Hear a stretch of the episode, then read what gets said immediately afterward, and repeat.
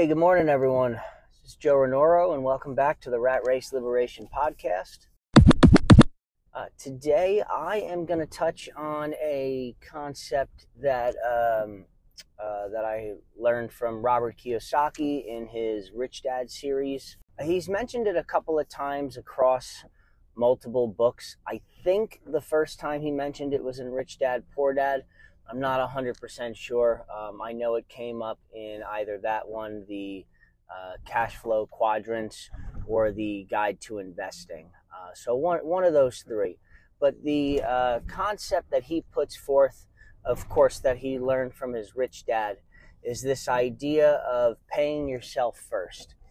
Um, and so there's there's a particular way that he uh, references it in the book um, that he describes the way his rich dad taught him it, uh, and the way that his rich dad and then subsequently uh, Robert and his wife, um, you know, later on in their lives, used the concept. Um, I have extrapolated it a little bit more. Um, I, I, thought it was just uh, an amazing concept and a simple concept.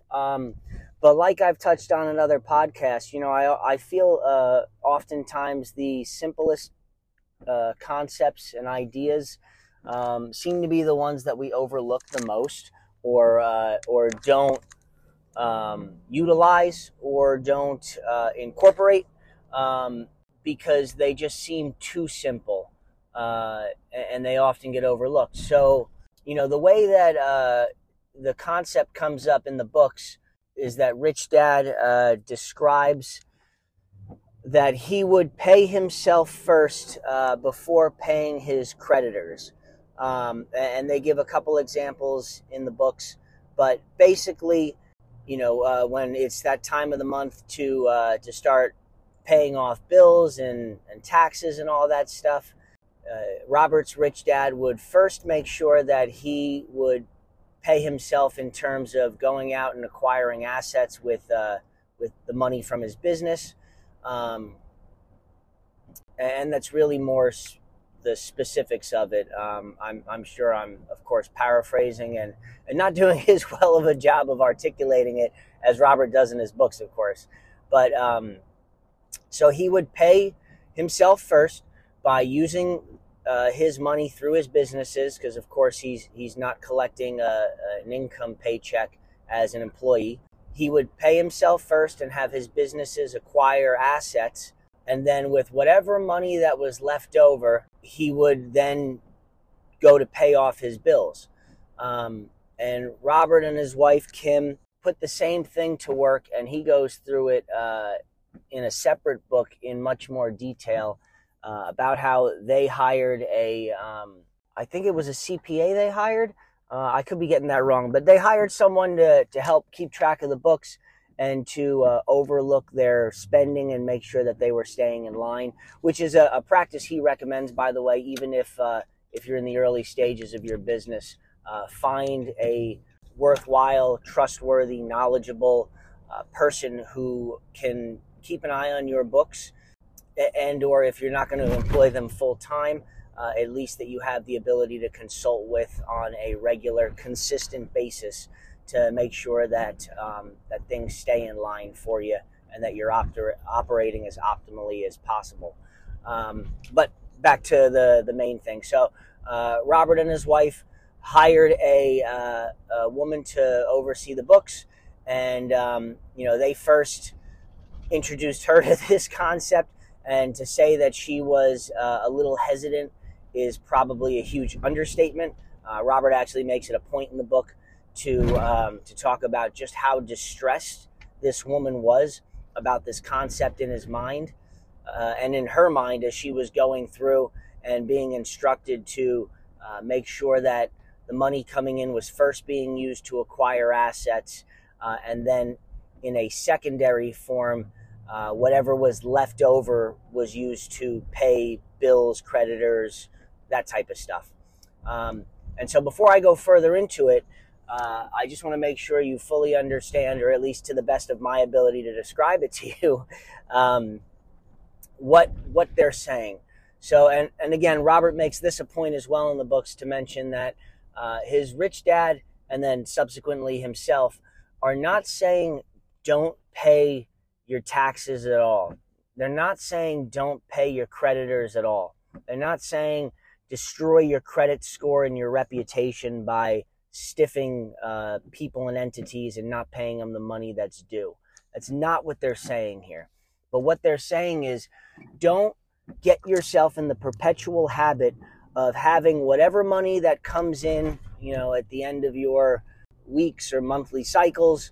Don't take the full lump sum of that money, pay off everything else, put it all towards your debts, uh, pay it all towards your debts, and then not have anything left for you to build your financial, uh, to use to build towards your financial freedom. You know, I'll give you a, a personal idea of what that means uh, from my standpoint before I heard this. So, my wife and I are aggressively trying to pay off debt uh, between school loans and uh, credit cards and all of that.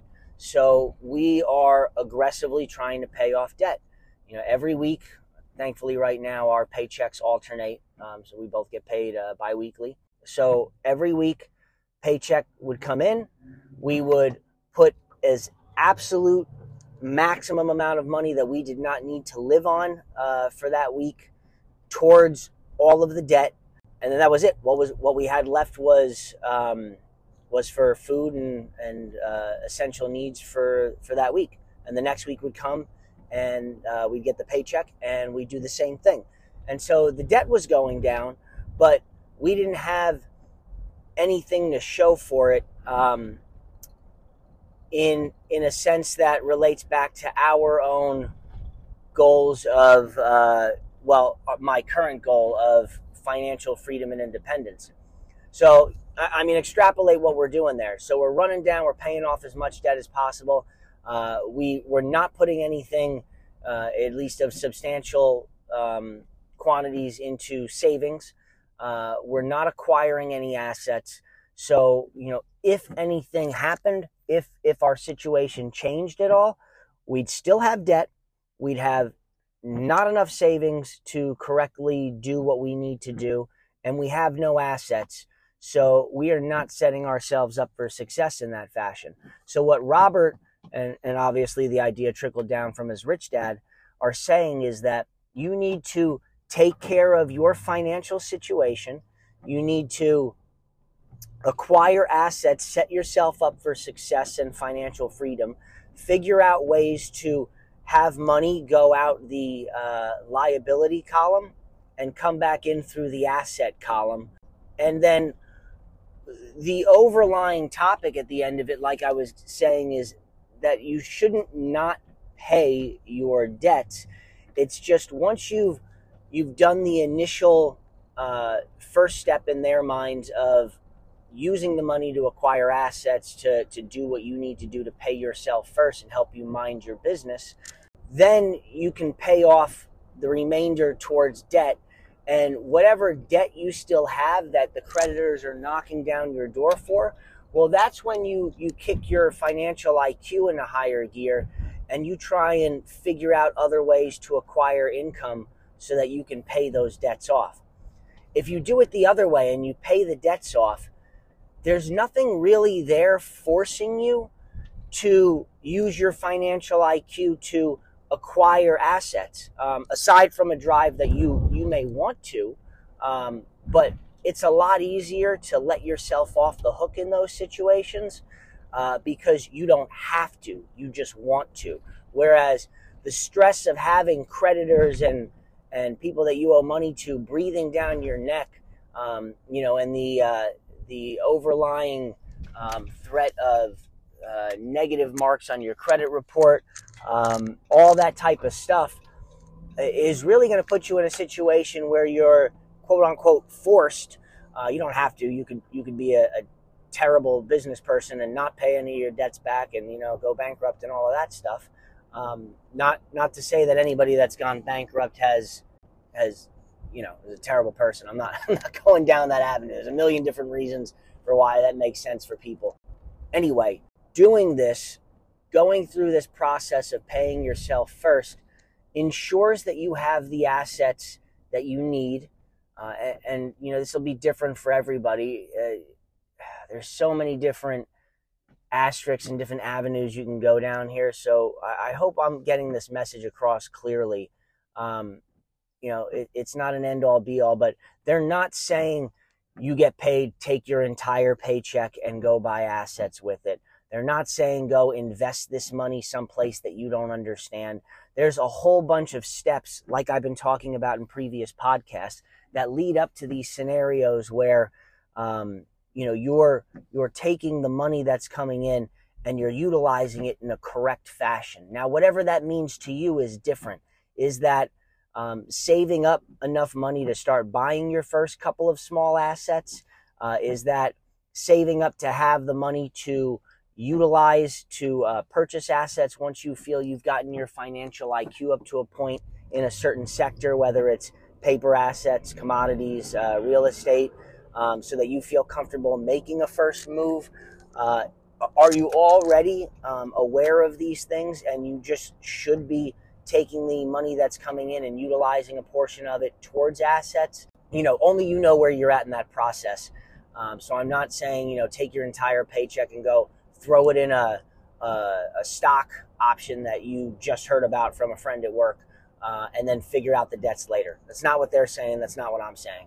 But but to do this in a way where you're taking care of yourself um, and your financial freedom, independence, and future, and then being able to be in situations that force you to gain more financial IQ, to utilize the financial IQ that you have to solve problems. Because the more problems that you solve um, from a financial standpoint, and this holds true in life, um, the better off you get at solving problems, the, the higher your financial IQ becomes, and the better suited you are to continue to solve more and more difficult problems. Like anything else I've been talking about in these podcasts, these small incremental steps uh, snowball over time and, uh, you know, one day you look back and you're able to solve much larger financial problems that, had you been thrown these problems years ago, would probably cripple you, freak you out, throw you in a uh, curl up in a ball in a corner and start start crying and thinking the world's going to end.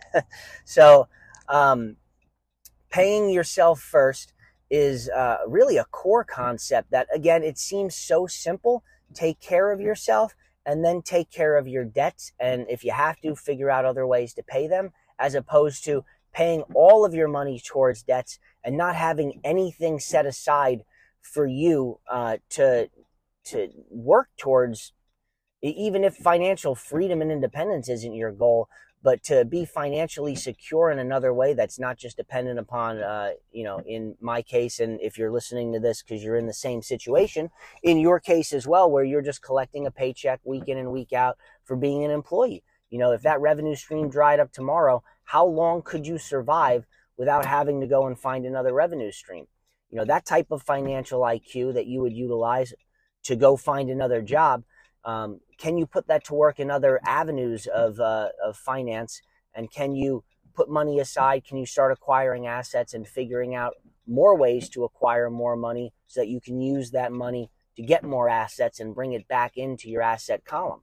Um, so when I said I, I've kind of taken this concept and extrapolated it a little bit. So over the last couple of weeks uh, after hearing that, A, I've been making sure that uh, at least a portion of our paychecks goes into our savings now because uh, I don't feel comfortable throwing it into paper or real estate just yet. Um, I want to get my financial IQ up enough where I can start making small um, moves uh, with my wife's um, approval and uh, consent. Of course, uh, we're a team in this, but um, you know, I when the time comes I, I'd like to be able to go there and, and have some some way to do that. Um, and, again, you know, Robert's a huge proponent of using uh, OPM uh, and OPT, which is other people's time and other people's money. Um, you know, to do that and do that well, that takes even more financial IQ. So uh, I'm working on all of these different things that should eventually set me up for a good foundation that uh, I can then hopefully be successful at. If not, you know, try and fail, but at least have the resources to try and fail. Um, so that when I, I am at a point where I'm using OPT and OPM, uh, I'm more set up for success. I've got a larger financial IQ. I can navigate situations in a more effective manner. And so I've extrapolated that a little bit as well. Uh, not only am I utilizing it for, for savings, um, but I'm also using it for my time. Um, you know, I mentioned previously in another episode that I wasn't complaining about it, but simply giving a factual representation of what's been going on. Whether I work 40 hours at this job or I work 80 hours at this job a week, I'm paid the exact same amount of money. I'm a salaried employee. Now, I don't believe in doing the bare minimum. That's not that's just not who I am. So, but what I've done is and I've knocked out the 60-hour weeks. I'm not doing that anymore because it's only benefiting the company, but it's not benefiting myself. So what I'm doing is I'm making sure I stay more true to the 50 hour weeks um, and utilizing those 10 hours that I'm taking back for myself, for my family, for our personal financial situation um, that I can utilize that time to build these other businesses, work on these other assets that will pay us first. Uh, I know that's a bit of a stretch. It's probably not the way Robert intended it, or maybe it is, but um, it, it's how I'm thinking about things now, making sure that uh, my family and I are, are, paying ourselves first, and then uh, thinking smartly and utilizing ways to um, to make up the difference if there is a difference. Um, so that's what I wanted to leave you guys with today to think about that over the weekend. You know, hopefully that uh, that kind of opens your eyes a little bit to that if you're in a similar situation trying to pay off debt. Keep paying that debt off, but uh, make sure you're not doing so in a way that leaves you with absolutely nothing. So, with that said, uh, you know my typical uh, Friday rant. Get out there, do something this weekend different. Um, analyze something in your day to day that you can cut out and replace with uh, with something that's going to help you on this path towards financial freedom and independence. Um, if you didn't get the cash flow board game yet, get it, uh, play it, learn from it, start reading, uh, whether it's the mentors that I've described to you or uh, somebody else. I just started Good to Great, uh, and I'm about halfway through it. I started it the other day, and it, it kind of gives a more technical and scientific approach to uh, some concepts. Uh, not kind of, it does. I mean, it's an analytical study of companies that go from good to great uh, and it's got a whole bunch of comparison companies that only stayed good or or didn't. But uh, interesting avenue to uh, to run down right now, and a little bit different from the uh, uh, current rabbit holes I've been in with um, with Robert Kiyosaki's teachings and Russell Brunson's. So uh, trying to branch out and find some more mentors and some more nuggets to to grab from and, and utilize in my day to day here. get out there, do the same thing. Start small build upon your successes, learn from your failures, and and start kicking this thing in the teeth. I I really want to see you guys um, uh, live out your dreams and and uh, hit your goals here. So um, don't be afraid. Let's get out of the rat race together. Appreciate it, guys.